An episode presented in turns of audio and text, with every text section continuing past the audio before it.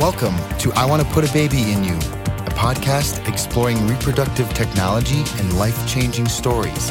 Here are your hosts, Jennifer White and Ellen Trachman. Welcome to the podcast. I'm Ellen Trachman and here with Jennifer White. Yay, it's me. I'm here. Again, to talk about all things assisted reproductive technology. And we're now on episode 100 plus, which is really exciting. So it's crazy. We, but we still have lots of great intro topics. Um, and this one's coming in around the holidays. Jen, what is one yes. of your favorite holiday traditions? Um, I I have to say uh, it might be work related. since this year, COVID has like busted so many things. Right? It used to be a family holiday tradition was we all traveled together for Christmas, right? Mm, Which was awesome. Those were the days. Those yes. were the halcyon days. Uh, it is not happening this year, but uh, we do run a sperm on the shelf contest, which I think is hysterical. And just to uh, explain, so many families do elf on the shelf with a uh, mischievous elf that moves around and does crazy yes. things, right? Is that yes? So based on Elf on the Shelf, yeah, we did a sperm on the, on the, shelf. Yeah, exactly. So I think a couple years ago, was it three, four years ago, we started sending out sperms to people who wanted them, and they take pictures and put them in our contest group. So a- anyone can join the contest group. You don't have to actually participate, but you can go to the sperm on the shelf contest group on Facebook, I think is what it's called, and just join and go look at the pictures and crazy antics that people put in there. I think by the time this comes out, this year's contest will have almost ended. But, but next year. There's always next year. And if you send us a message, we would be happy to add people to the mailing list for next year. Which means we mail you sperm. But yes. not just sperm because it's holiday sperm, which I one of my favorite parts is it changes every year. So I think yes. the first year was like little red Santa hats, Santa hats, yeah. And then top hats, and uh, then earmuffs. Ear, earmuffs. Oh, was it earmuffs last year? Yeah, we did top top hats, earmuffs, and then this year, of course, in COVID keeping. Uh, the sperm are all wearing masks, face masks. Yes, yes. so also, if you have great ideas about what should be next year, I think like um, antlers. I don't know. We're we're still working on it, mm, but yeah, um, we'll definitely sh- thing, share so. your ideas there. Um, yes. anyway, great holiday tradition. But moving on to what you're here for, which is our great interview what? with Dr. Yes. Ringler, who shares fantastic stories as well as his expertise with us. Welcome, Dr. Guy Ringler, to the show. Thank you for joining us on our podcast. Well, thank you for inviting me. Happy to be here.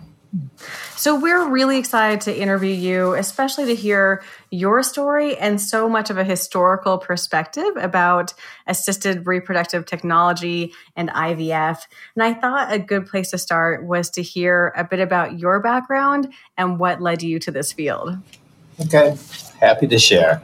Um, I grew up in Michigan. Um, my dad was a barber, my mother actually drove a school bus. And so we grew up in suburban Detroit. And uh, I have three sisters. I was the only boy. So I had a. Had a where, great, where were you in line? I was number three or four. Yeah. so I, I, was a little spoiled. I was the only boy. So I got to, to, sit in the front seat of the car, the three girls in the back. It was a very. Oh, wow. what? That's not fair. Oh, the inequality. Wait a second. Don't like that. Mm. But uh, I grew up surrounded surrounded by women. I have three amazing sisters, so it was great training for a future gynecologist, right? yes. And um, no, I just uh, it was great, and uh, went to college, University of Michigan. I went to medical school in Detroit, Wayne State University, and you know I was always interested in science, and I always liked people, so medicine made made the the most sense to me. And in medical school, I should say before medical school, I wanted to become a pediatrician because I, I always liked kids. I could relate well with kids, and so it just felt natural. So in medical school, I, I think they should test pediatricians or um, future pediatricians by having them be in a room with a screaming child running from a needle, and then maybe everyone would change their mind. well, no, okay. Anyway, so yeah, no, that did not happen to you. That's not what changed your mind. Well, in the third year of medical school, you do rotations in each specialty. So I did my P- PEDS rotation, and you're in pediatrics, you're assigned to different age groups. So I was assigned to newborns to two years old, and yeah. you know, yeah, I liked it, but I couldn't talk to my patient directly, and yeah. So and then I did OB, and I loved obstetrics. There's, there's nothing like delivering a baby. It's just mm. an amazing experience. I think I think all gynecologists go into the specialty because they love obstetrics. Um, there's just something special about being there and uh, helping bring yeah. new life into the world. So, so that made my decision, and I did my OBGYN residency at the University of Chicago. It's a great experience. Being on the south side of Chicago, we saw a lot of high risk patients. And when you're in medical training, you want to see every possible complication. Um, so you have that um, stored in your repertoire for in the future when you see complications. So yeah. I like I loved my high risk OB rotations, and so I thought, yeah, I'm going to go into high risk obstetrics because it's sort of a combination of OB and internal medicine. So it just adds an, a little ac- academic challenge that I enjoyed. And um, just to give more color, what kind of cases, what what are you working on in that field that would be familiar to to people not in medicine? Well, in high risk obstetrics, you see pregnant patients with complications like pregnancy and diabetes, pregnancy and hypertension, um, we had a very young inner city population, so we would see a lot of preeclampsia, which you probably have heard of, which is where you develop high high blood pressure in pregnancy and you start losing protein in your urine.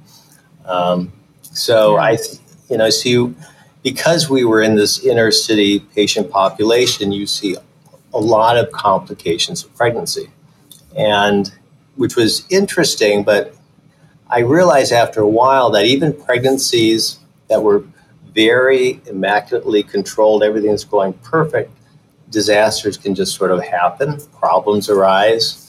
Um, yeah. So it was, um, to me, it felt a little bit like emergency room medicine. You were responding to problems, crises all the time.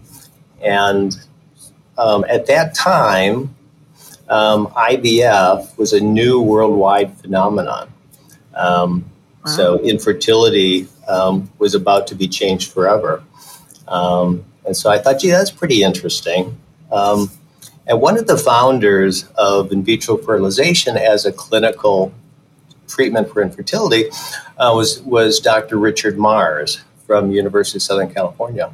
So mm-hmm. I'll always remember he was coming to Chicago to give a lecture, and all the faculty were excited because he really helped produce um, some of the world's first IVF babies. And he's yeah. my partner today. I, oh. I've been working with him for the last 30 years in Los that's Angeles. Amazing. So, and how did that come to be? That you're like, that's interesting, doctor. I would like to join with you. Um, well, I, you know, so then I decided I wanted to go into infertility because it was new and exciting and um, evolving as a clinical science. Um, so I did a to do, to go into infertility, you have to do a fellowship training. So it's an additional three years of training after your OBGYN training. So I did my infertility training at the University of Pennsylvania in Philadelphia, which was has always been one of the top training programs for infertility.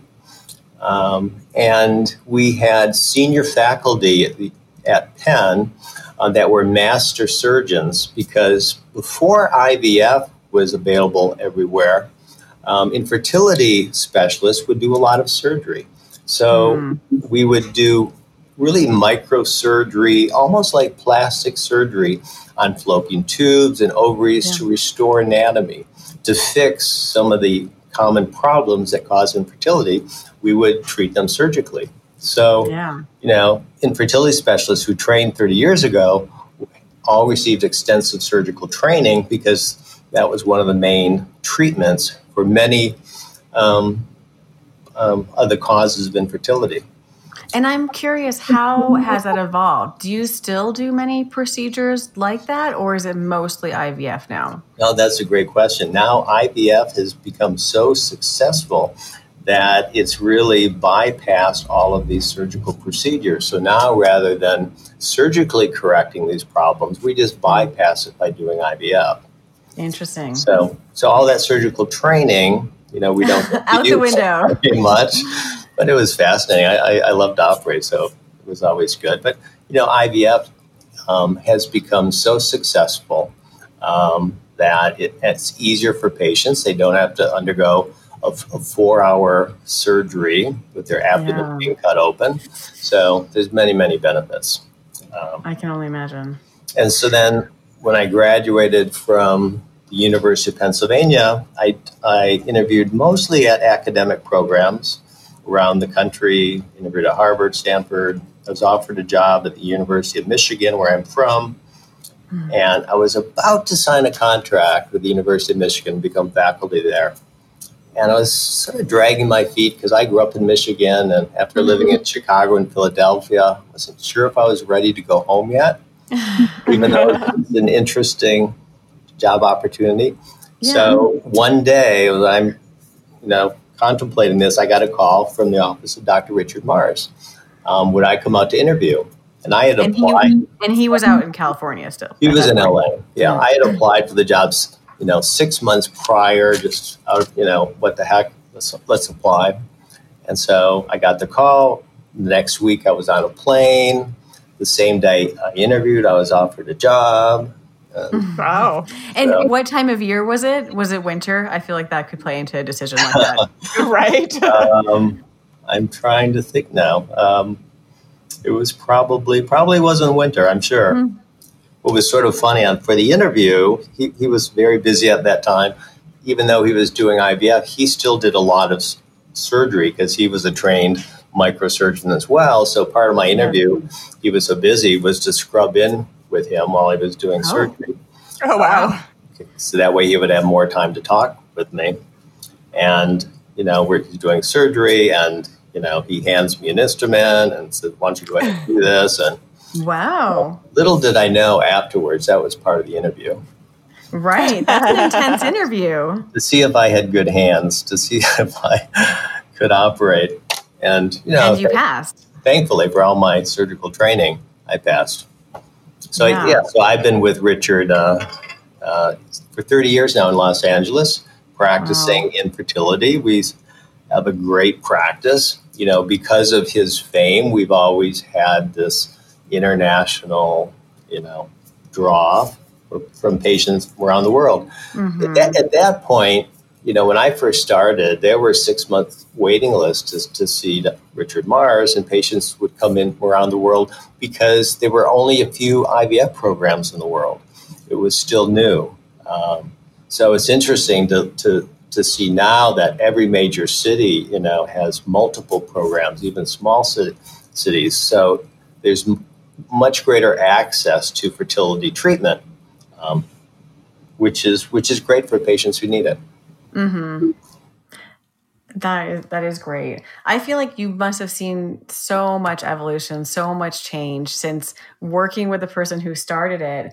Can you tell us more about the differences between early days and now in terms of success rates and the kind of patients you're seeing um, and those elements? Sure. Um, in in the beginning, um, success rates were a fraction. You know, they were twenty five. You know, uh, 25% of what they are now. Uh, and so patients would have to do many more cycles. So today, patients get pregnant usually within the first one, two, maybe three cycles. Then they would do six cycles of IVF because with more embryos too at the time. I bet. yes, because we couldn't test the embryos, so we would put right. back multiple embryos to yeah. increase the chance of one making it uh, wow. today. Not to not to push a controversy, but the Octomom case when that happened, what were your thoughts as a doctor in in the field? Well, at that time, we all we already had some guidelines on the number of embryos to practice, and it was without that was outside the guidelines. So that was really not you know good medicine, you know, because there's risk. You know, all fertility doctors are trained obstetricians. So trained obstetricians know the risk of uh, multi-fetal pregnancy. So you want to you want to do no harm to your patient, right? You want you want to help them get pregnant, but you want to minimize risk to them. Um, so pregnancy rates have increased significantly. meaning patients don't have to do as many cycles. Today, most of the time, we do a single embryo transfer rather than transferring two, three, four embryos to minimize the chance of twins. Uh, just because twins are a high risk pregnancy, um, it's always safest for babies to be born one at a time. Um, I was contacted when I was in, in the first four or five years of practice. I was contacted by a clinical psychologist in Santa Monica. We had an office in Santa Monica at the time um, about a gay couple from Santa Monica who wanted to have a baby using assisted reproduction. which was unheard, which is completely standard now. No, completely standard now, but it was really unheard of then. Yeah. And uh, I talked to first to talk to my partners and said, "What do you think?" And they said, "Well, let's get more details." And mm-hmm. uh, it's funny. I called one of my mentors at the University of Pennsylvania, and I said, "What do you think? You know, can I do this? You know, will I get blackballed from the medical community?" Um, and he thought about it and said, "Let, let me get back to you tomorrow." Yeah. so wow. he had to contemplate it, and he took got back to me and he said, "Help your patients. You know, wow. it will be fine." And as a gay man, um, I was very proud to help them fulfill their dreams, and it was it was very sweet because they wanted their baby to be an expression of their love for each other. So their plan mm-hmm. was to use the sperm of one of the guys and the sister's eggs of his partner, and that way it would be a genetic mix of the two of them and an expression of for their love. And it was so beautiful, and um, so it's wonderful. I'm all on board. You know, have your sister come see me. How old is your sister? Oh, she's 41. And I was. Oh, like, no. As we all know, age. Geriatric. um, I'm 41, by the way. Factors affecting success rates. I said, you know, I don't know. It might be difficult, but they were so committed to their plan and she had a normal history. She was just 41. So we did IVF, and she had a good response, you know, a, a dozen eggs. It wasn't a huge number. Um, we transferred. Oh, so um, there's, oh, I forgot the surrogate part. The surrogate is their next door neighbor. Okay. This oh, wow. Is, this is a very homeschool project.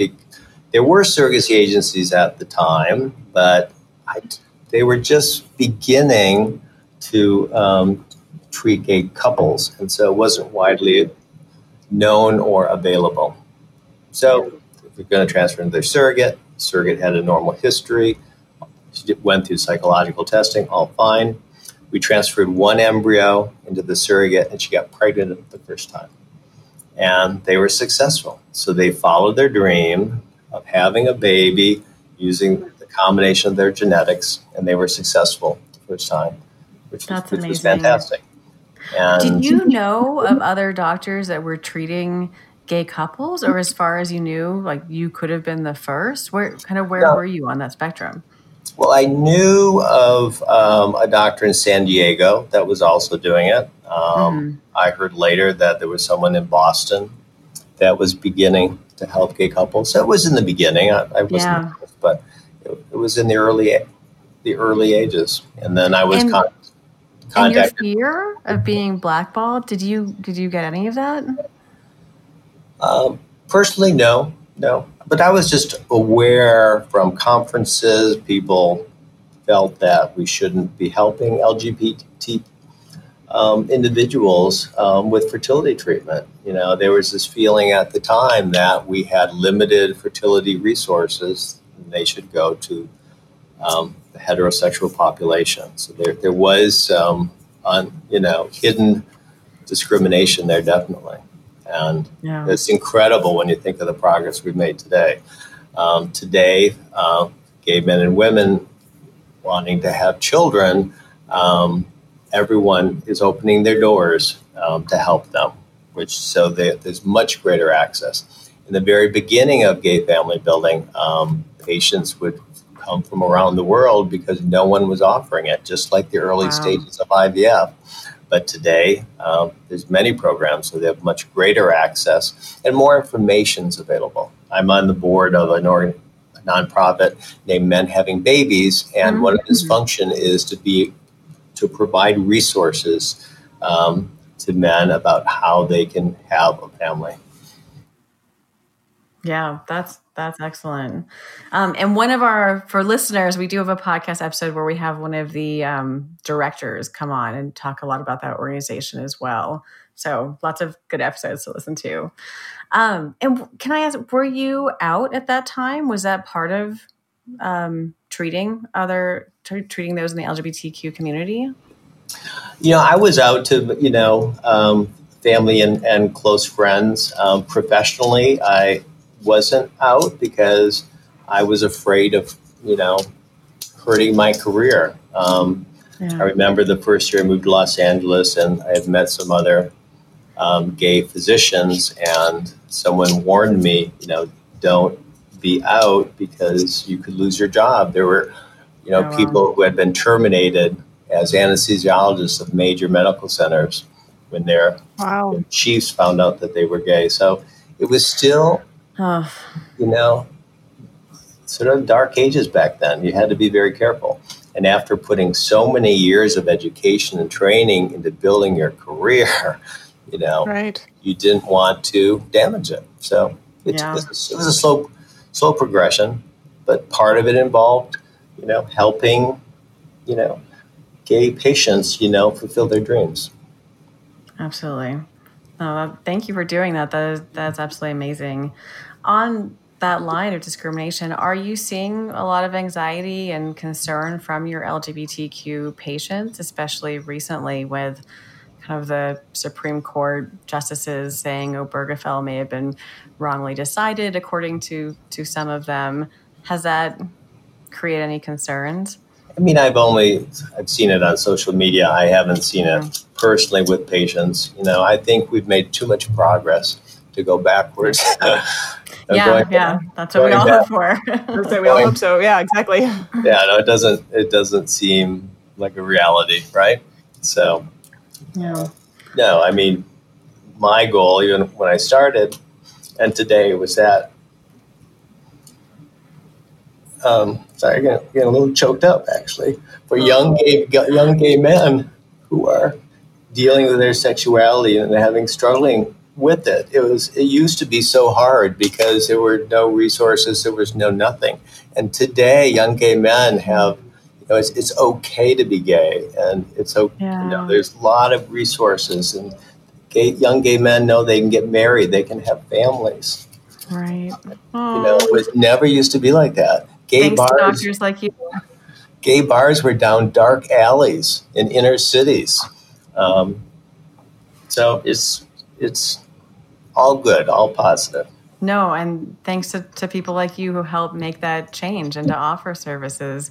But that is certainly something we've heard repeatedly. I another podcast we did one with David Ladd, um, who's a very prominent attorney and starred you know above the law.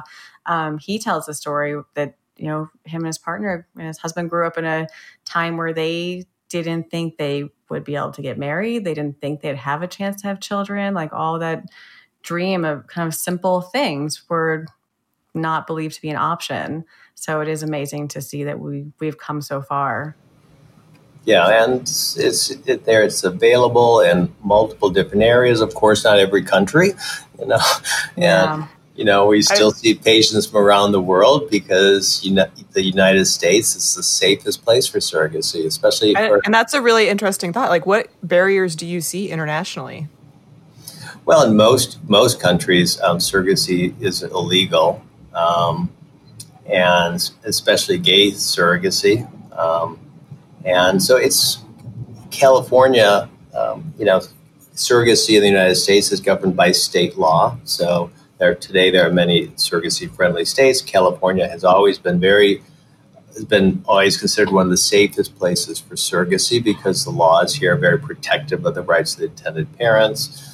Um, so, um, but we work with multiple different surrogacy agencies, and surrogacy agencies know which states are friendly and which are not. And So there's there's many more options, of course, beyond besides California today um, for people who need surrogacy.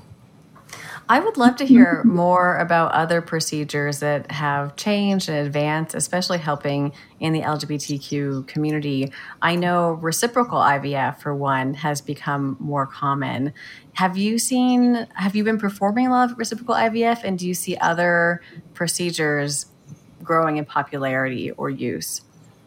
Yeah, I know we've we've always done reciprocal IVF. I don't know if I've seen it grown. So, and do you uh, want to give an explanation for those sure. who that yeah, might be for, a new term for them? for lesbian couples, um, um, they because they each have ovaries and a uterus, they can decide who will carry, who will supply the eggs, and who will carry the pregnancy.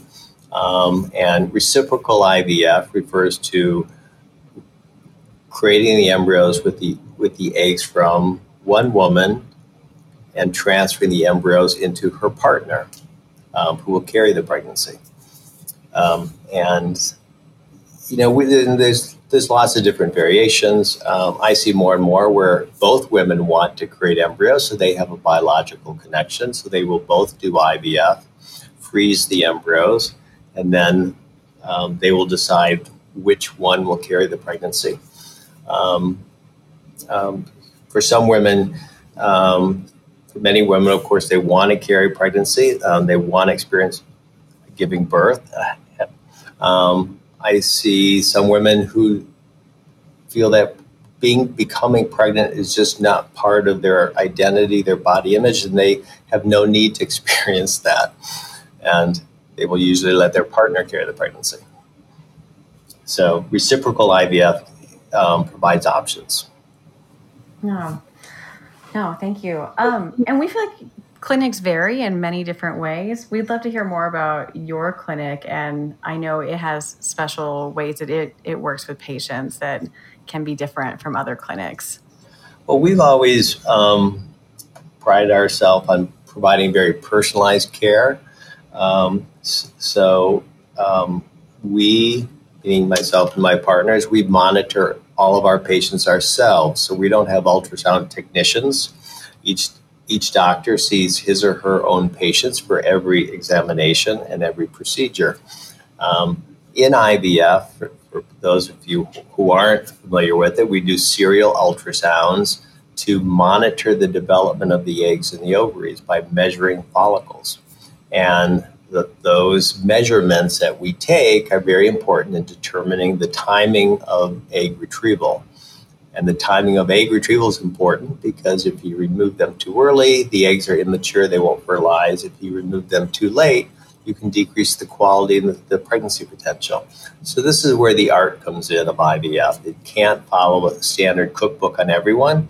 You have to make decisions according to the data collected.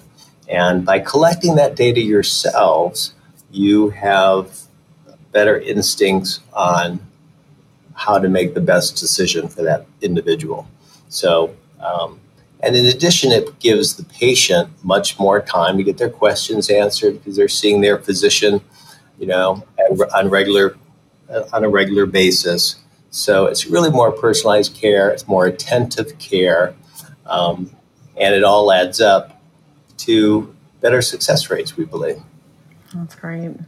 Well, I tell you, we love stories. Do you have any favorite success stories with patients that you would love to share? Um, I I have a very unusual story. That we love unusual stories too. unusual is good too. Please. I think it's very beautiful. I hope hopefully you will feel the same way. So this was many, many years ago. I, I treated a couple. They, they'd been trying for about a year um, and needed, needed a, a basic infertility workup. And the infertility workup revealed that the husband had no sperm. And additional testing revealed that, excuse me, that he had no ability to make sperm, so it was not possible. Everything else on, on his wife checked out normal. And so we talked about the possibility of using donor sperm and gave them all the information. They were going to think about it. And she came back to me about four months later um, with a positive pregnancy test. And, you know, I examined her and she was definitely pregnant. And said, said This is really amazing, amazing. Um, do you know? I, I'm surprised that, that this was this happened. And she, she said, Well, I, I have a secret to share. She said, I have a twin sister. Um, and, know, my husband, her husband are very close. They, they felt bad at our situation. So we planned a special dinner one evening around the middle of my cycle. And after dinner, my husband, and my sister went upstairs. Um, and that was their gift. That was their gift to us. Wow. Wow. Wow. That is unusual. yes. I tell you, it was like my patient and her husband went upstairs. But so yeah. it was a very, yeah. it's, a, it's a beautiful ending. It was how yeah. this family dealt with their infertility. Um, mm-hmm. And with a very happy ending. So it was very unusual, very unusual. Um, but then, I mean, there's there's lots of funny stories. Things, funny things happen every day in the practice. Um, when we do ultrasound examinations, we have ultrasound gel. I forget this one day, both myself and my patient ended up laughing aloud. I was shaking, trying to get the ultrasound gel onto the vaginal probe, and was shaking it mm-hmm. upside down like a ketchup bottle where the ketchup won't come up.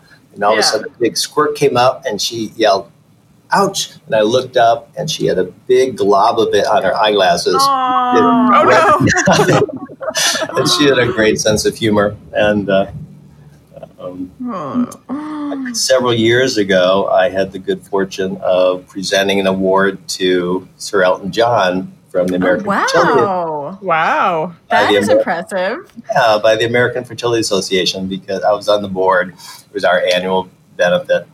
And we were we honored people who shared their journey, shared their mm-hmm. stories with the media. And Elton and David shared their surrogacy story with the world through a big Us Magazine article. And so yeah. we honored him. And in his acceptance speech, he said, You know, I never thought my wildest dreams as a 64 year old man, I would be getting an award for fertility.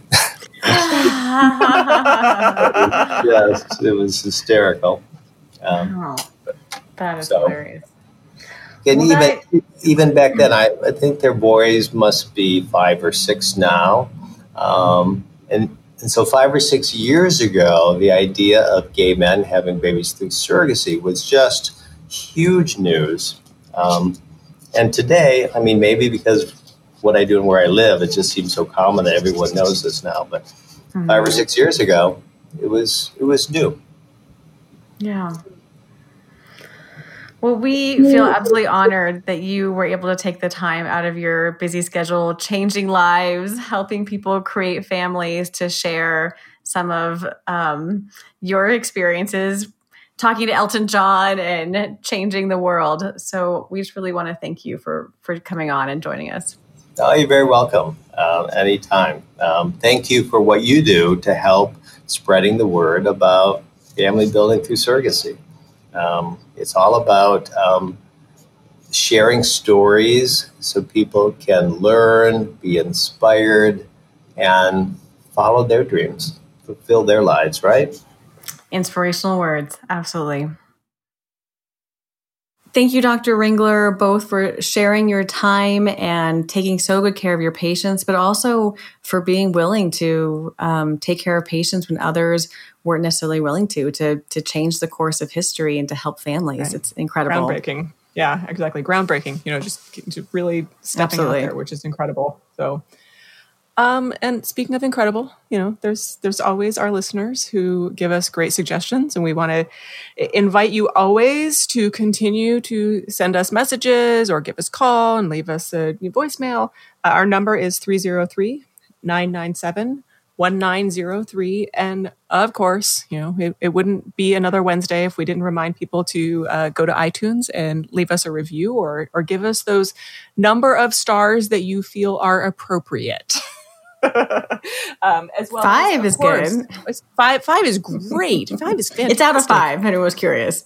I right. It's like the other day when you asked me this question about if, what I thought your score was, and I thought it was out of hundred, and then I totally insulted you. Yes. So, um, yeah, no, but uh, if you also are inclined, make sure you go to our website, I want to put a baby in you.com and go check out merchandise because we have great holiday gifts, fun things. Definitely. Exactly. Exactly. Mm-hmm. We're getting right on the deadline for guess what's Jen, guess, guess what Jen's getting her getting for me. Don't tell her.